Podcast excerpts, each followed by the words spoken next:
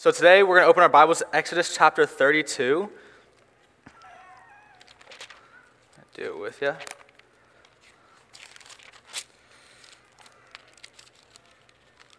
going to start in verse 1 through 4.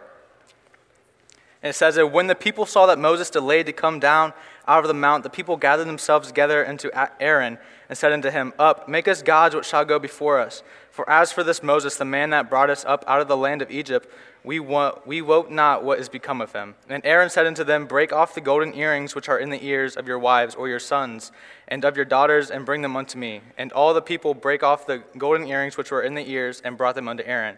And he received them at their hand, and fashioned it with a graving tool, after he made it with a molten calf. And they said, These be thy gods, O Israel, which brought thee up out of the land of Egypt. This, this chapter of the Bible just captivates me in a completely different way. Maybe not to you, but to me. This whole chapter is just talking about, this whole book, matter of fact, is just talking about how the Israelites are just coming out of poverty and how Moses is like this God to them and how they're just, this random guy just comes up and says, We're going out. We're like, We're going to head out. Like, come on. Like, let's go. And they're like, Why? Like, no. Like, we're not doing that. And this whole book up to this point is them following this journey the 40 days, 40 nights, the going through Jericho, all these different battles in their lives. And that just thinks to me of what happens in our lives is once we're born to when we die, all that in between, if we don't have God with us, there's no point in that. There's no battle that we're going to win without that.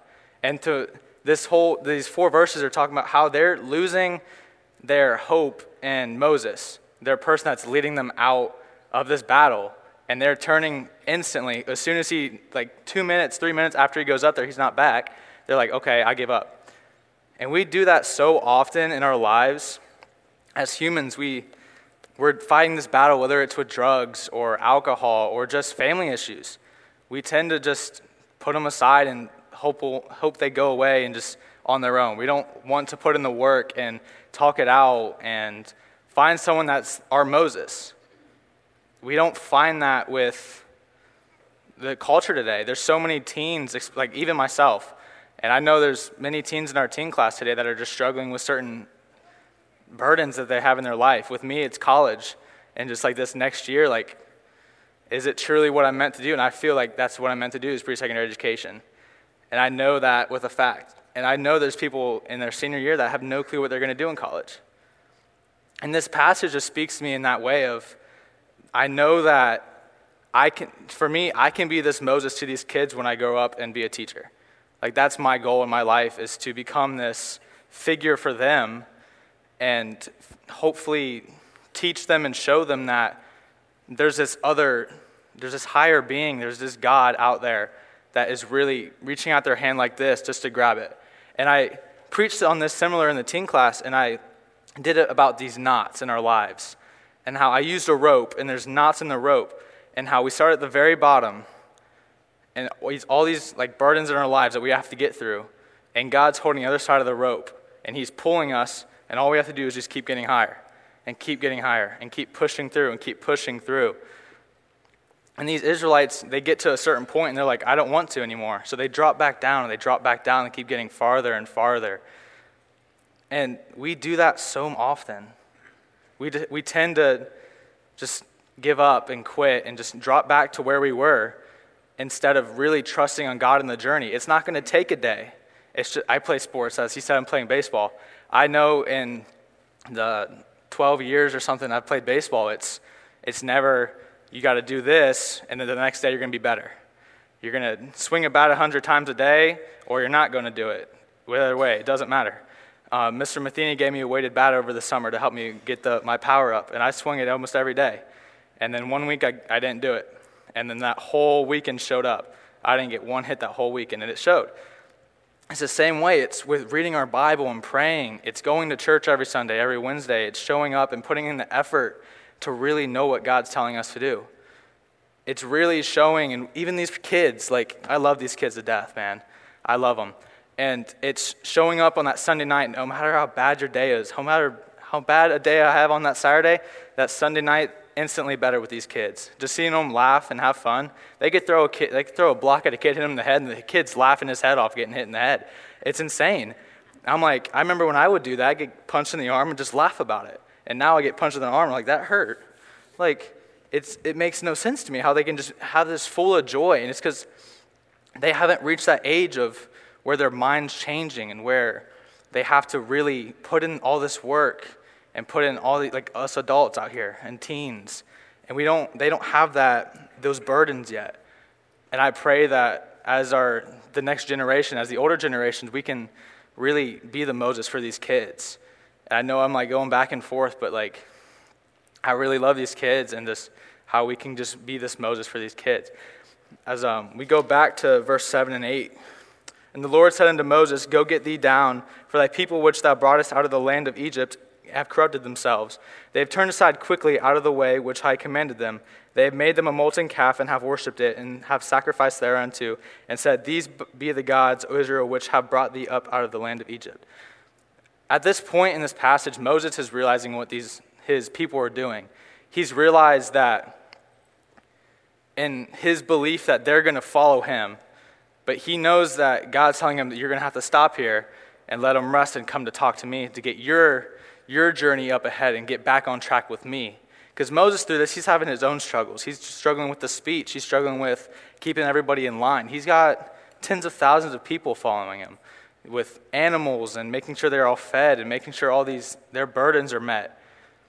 And with us, we we think we're the only people out there sometimes. And sometimes we think that God isn't focused on us, and He's focused on this other person. He's focused on this other person. Where am I at? I'm over here.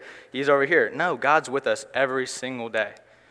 And all we have to do is say, Hey, God, I need you right now. And He's like, All right, what do you want? What do you need?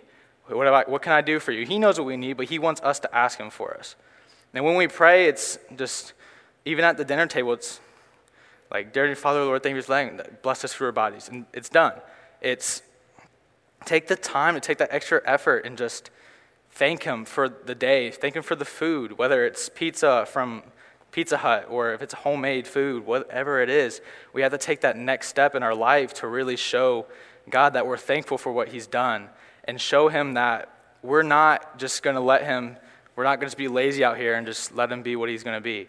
We have got to show Him that we're really want to put in this effort for Him because He loves us we love him because he first loved us.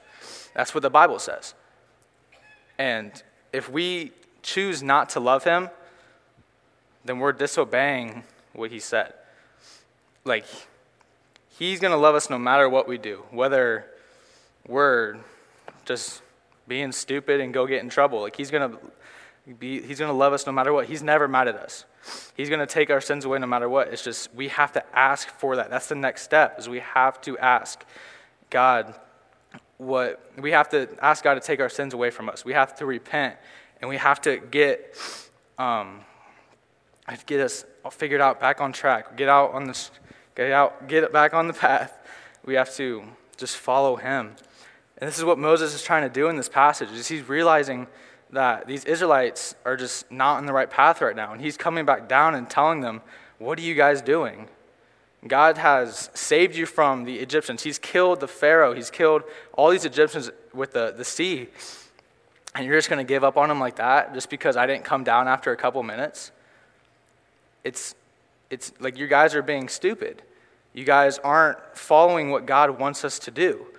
He said, We're going to rest here for the night, and then tomorrow we'll pick it back and keep going.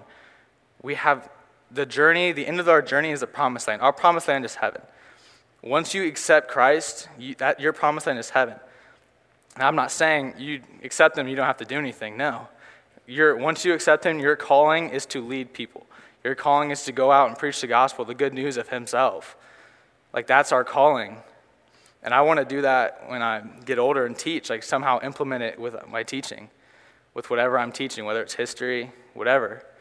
And we all need to do that with whether we're a marketer or a businessman, whatever we're doing. Reach out to your coworkers, reach out to the, your younger kids. Even you guys, kids, reach out to your friends. I know you guys are little.